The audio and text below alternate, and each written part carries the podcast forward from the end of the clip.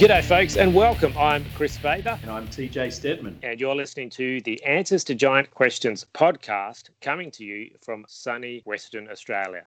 Welcome back once again to the Answers to Giant Questions podcast, the show that tackles your questions on the biblical giants. And it kind of feels like ages since we last did the show together, Tim. So uh, catch me up. What have I missed? Oh well, let's see. Last week we we had a brief deviation from our planned program because I wanted to share with you all the interview that I did with Evan Minton from Cerebral Faith. So if you were tuning in, you will have got that one by now. Uh, I thought it best to do that before we got to the end of our series on Genesis 1 because I knew there'd be people asking the questions I posed to Evan, wanting to know how we can be sure that God did in fact create the cosmos materially and not only functionally. So there was that, and also I've had a crazy hectic time of late, and I needed to get off the ride for a bit before jumping into this week's episode. So it was kind of good to have a short break. I won't take it personally then. So uh, things have been a bit crazy on your end by the sounds of it. Oh yeah, yeah. Um, I hate to say it, but this is kind of becoming my new normal. It just feels like everything is in upheaval these days. In the last three weeks, I've been in hospital three times and at the vet as well. Fortunately for myself, it wasn't me having the issues, but my family and pets haven't fared so well. We've had injuries and illnesses and all kinds of drama. Uh, I had a lot of time off work to deal with all that stuff, even though I was fine. And you know, it was stuff you have to do when you're part of a family. I've had these huge expenses seemingly coming out of nowhere, and the time in the day just seems to shrink or something. I, don't know. It's, I'm running out of time to do stuff, and although it is two weeks since we last recorded, my writing time since then has cut down to maybe a couple of hours total. Um, so yeah, it was a good thing that I had that interview with Evan on file. Uh, I had to play it a little early, but no biggie. Anyway, we've been chewing through Genesis 1 for months now, assembling a picture of the cosmos that God created and everything in it. We've talked about what creation is and how it's best defined as God or his appointed agent setting apart something for a divinely ordained purpose. And with that in mind, we've been talking about the creation of mankind, and that leads us to this point where I go, okay, well, enough word studies and object lessons. It's time for a message that will preach. Excellent. Well, I'll I'll set myself in because you are a good preacher. I hope so. so today I'm basically going to do just that. I'm not talking about a formal sermon or anything. No, there's there's all kinds of lessons we can take home from the last verse of Genesis one, but something in particular I felt was worth putting out there, and perhaps it will resonate with you. I mean the collective you, the you, you all. For those uh-huh. in the south, y'all. uh, we don't have that in Australia, incidentally. If you if you're wondering, I mean, people say it, but um, well, you, we would more, we would say use. Yeah, you get use. Use lot. Yeah, use guys. Uh, yeah, uh, but we're not going to start with Genesis one. We're going to start with Matthew twenty-two and verses fifteen to twenty-two. Uh, so I'm going to read that just quickly from the ESV. Then the Pharisees went and plotted how to entangle him in his words. And they sent their disciples to him, along with the Herodians, saying, Teacher, we know that you are true, and teach the way of God truthfully. And you do not care about anyone's opinion, for you are not swayed by appearances. Tell us then, what you think. Is it lawful to pay taxes to Caesar or not? But Jesus, aware of their malice, said, Why put me to the test, you hypocrites? Show me the coin for the tax. And they brought him a denarius. And Jesus said to them, Whose likeness and inscription is this? They said, Caesar's. Then he said to them, Therefore render to Caesar the things that are Caesar's, and to God the things that are God's. When they heard it, they marveled, and they left him and went away. Yeah, that's an interesting passage. I um, I really like that, and just uh, to put it in a bit of perspective, if you're wondering what a denarius is, like that's the wage you would earn in a day as a labourer. So if I were to compare that to the wage I'm on uh, in, in, in my employment, then that coin would be $250 or something like that. That's Australian dollars. So, yeah, it's not as much as you might think uh, if you're in America. um, but yeah, that's a that's a significant amount of money uh, in a single coin. So it's got a high uh, face value. And back in the day, they were actually made from precious metals. So, uh, unlike the coins that we often find uh, in circulation today, where you know we might call them a silver coin or a gold coin, um, and they're not actually made of those metals to any significant degree. I mean, these uh, actually had a a value that you could trade in terms of their uh, weight as a commodity. And of course, uh, you and I are old enough to remember the days of one cent and two cent coins. Yeah, that's right. Actually, we had um, even buy a bag of lollies. yeah. you, you even had uh, one dollar and two dollar notes here in Australia, um, which are now True. gone. I, I, I believe uh, Americans still use dollar bills, hmm. but um, yeah, we we don't have any folding stuff smaller than five dollars, and our coins, our our whole monetary system is actually rounded to the nearest five cents because they phased yes. out the one and two cent coins that Kris mentioned um, many years ago now.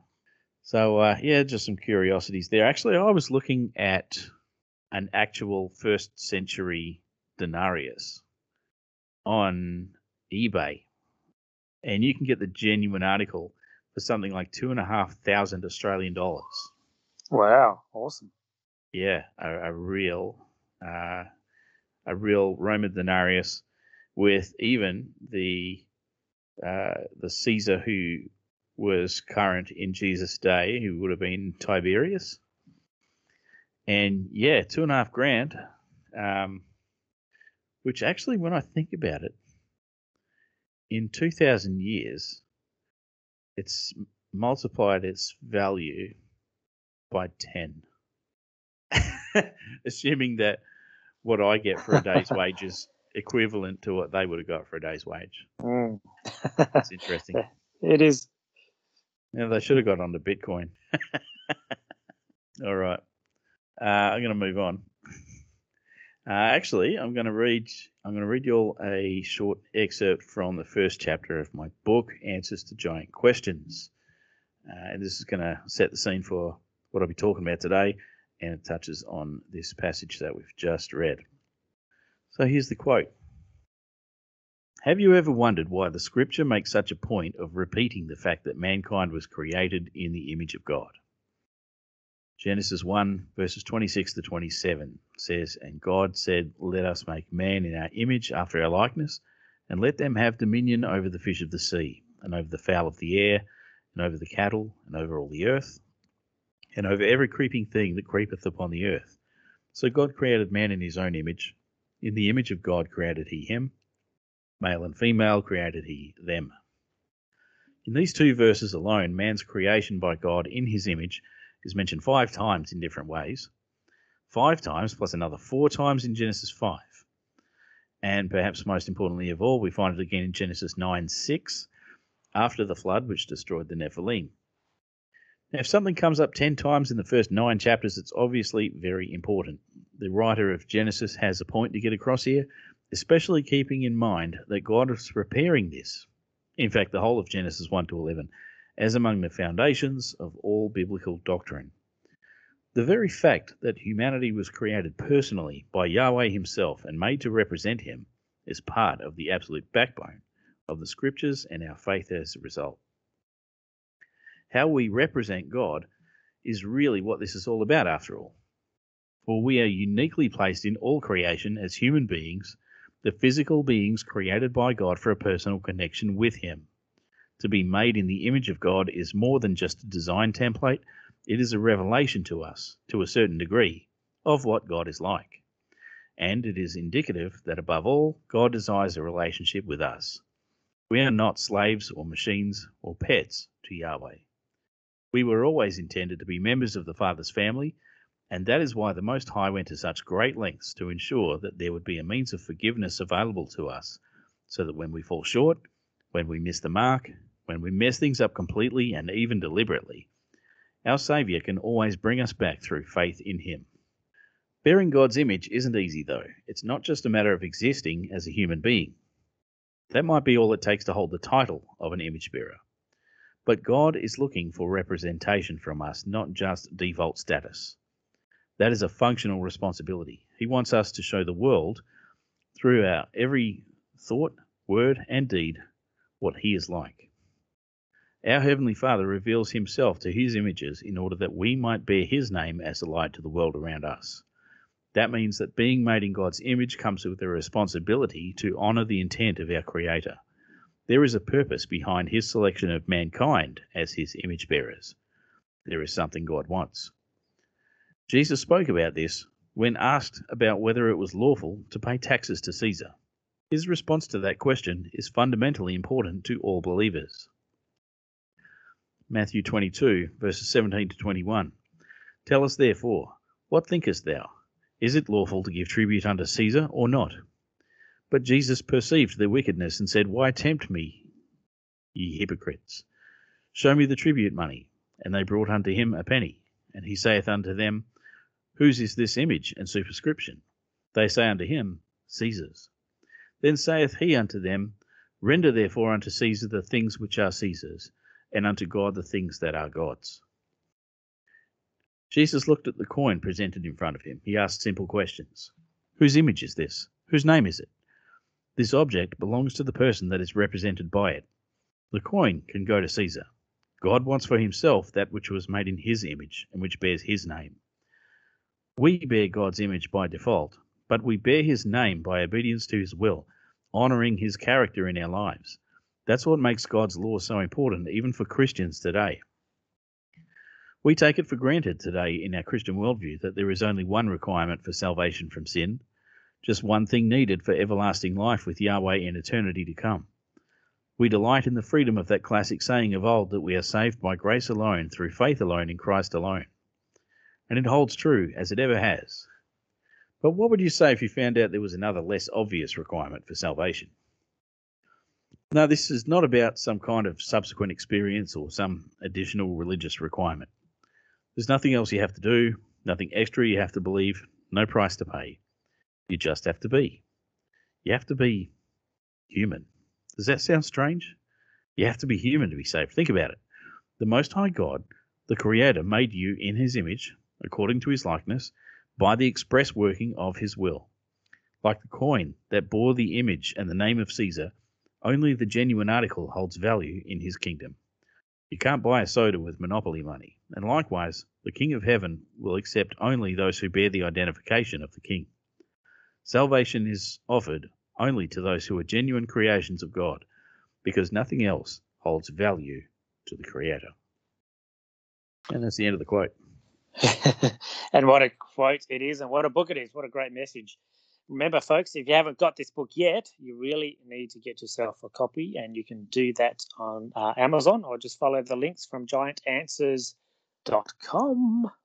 Yeah, thanks for that, Kris. So, yeah, hopefully you picked up the core message of that quote from my book, which echoes the point Jesus was making as he spoke to the Pharisees and Herodians.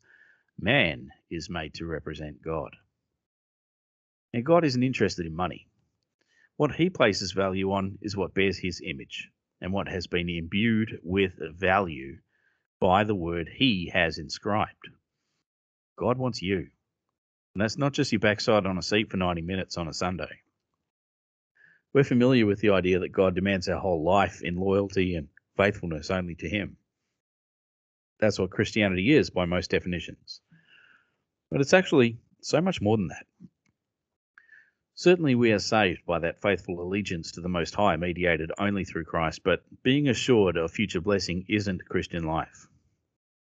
Living as a Christian is living as God intended, and that means obedience to the commandment of God.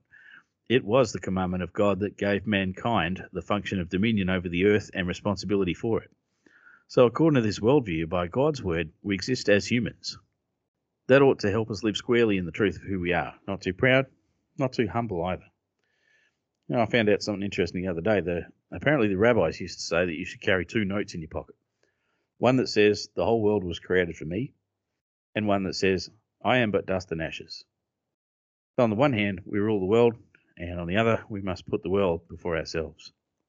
A little change of pace here. Yesterday, I had one of those rare moments when someone who isn't a believer actually listens to you talking about God with the intent to understand. You don't get them often. It was in the context of suffering and the whole why do bad things happen to good people question. And the guy I was listening to just said, you know, it, it's things like that.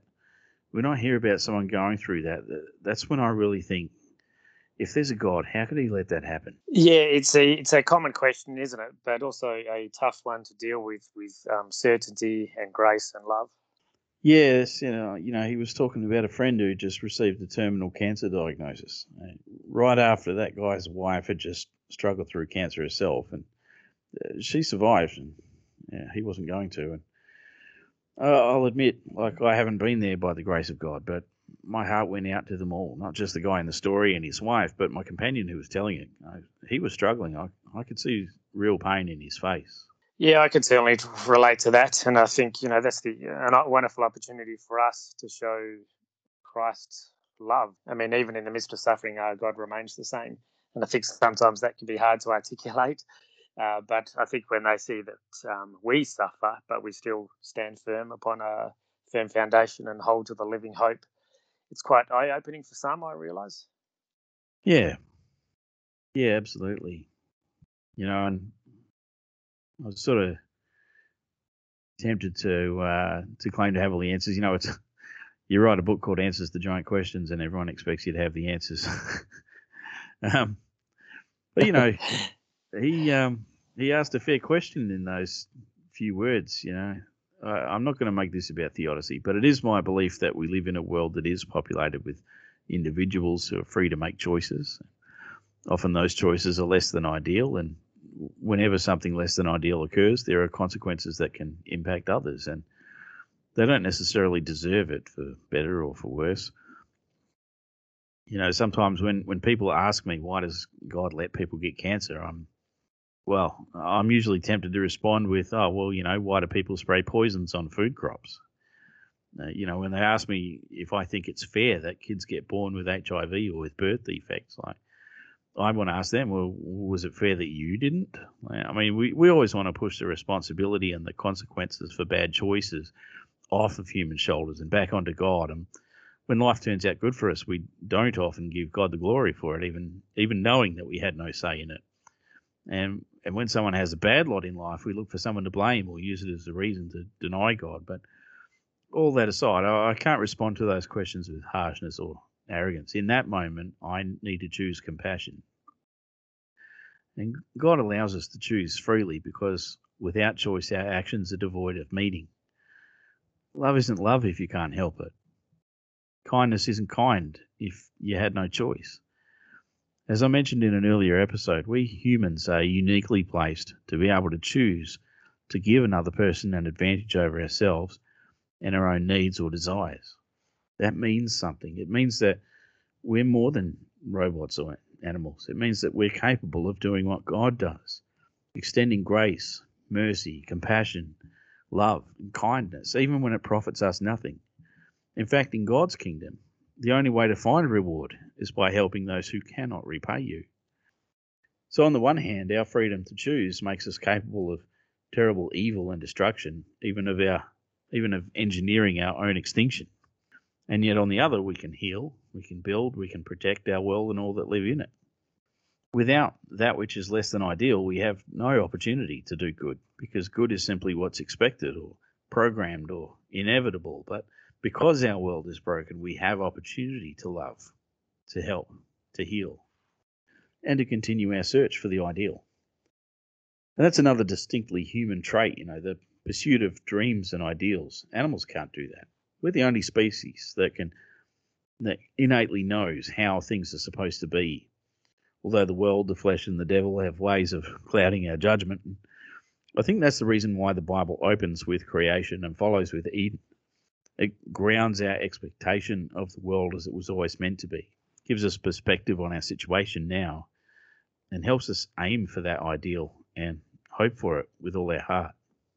Yeah, and it's in ways like this that the Bible guides us and teaches us how to be human and how to reflect His character. Yeah, exactly. Um, And, and contrast this with the Nephilim. Their violence had destroyed the human race almost down to the last man, fueled by their appetites and their lust for sensory pleasures, but nothing could satisfy them. Although mankind could withhold nothing the Nephilim desired, these brutal beasts were insatiable and depraved beyond reckoning.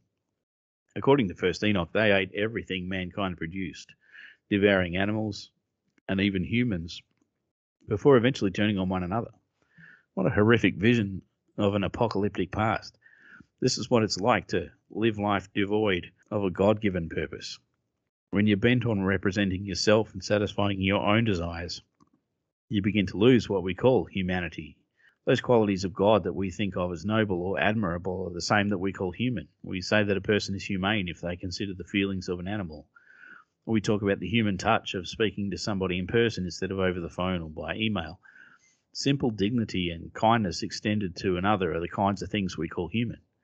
The Nephilim showed no such humanity. And how could they? They weren't made to represent the God who has given us our humanity.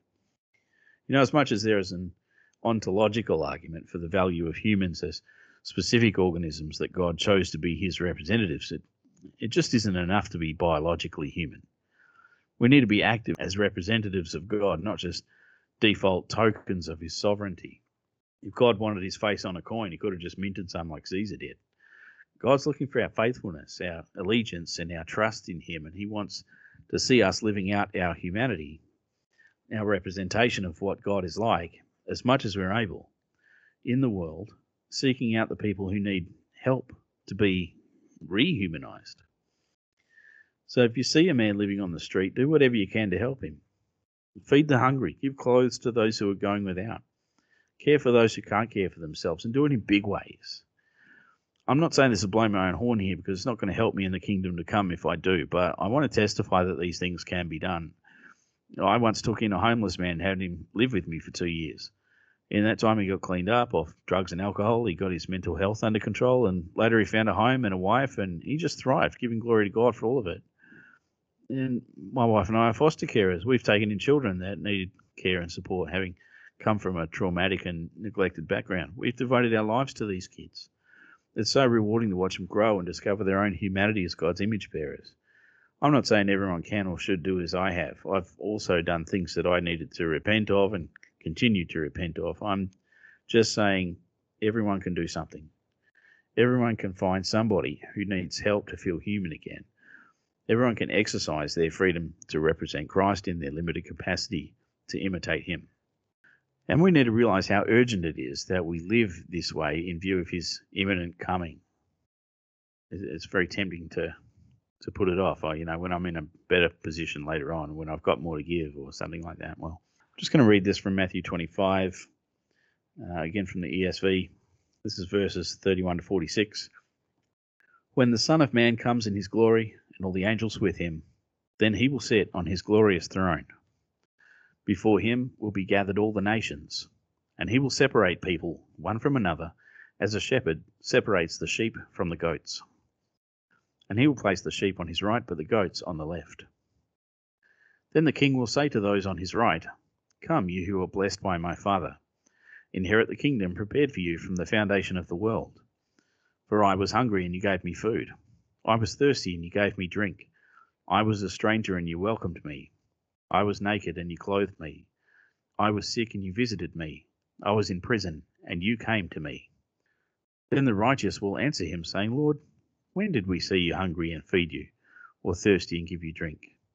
And when did we see you a stranger and welcome you, or naked and clothe you? And when did we see you sick or in prison and visit you? And the king will answer them, Truly I say to you, as you did it to one of the least of these of my brothers, you did it to me. Then he will say to those on his left, Depart from me, you cursed, into the eternal fire prepared for the devil and his angels. For I was hungry, and you gave me no food. I was thirsty, and you gave me no drink. I was a stranger, and you did not welcome me, naked, and you did not clothe me, sick and in prison, and you did not visit me.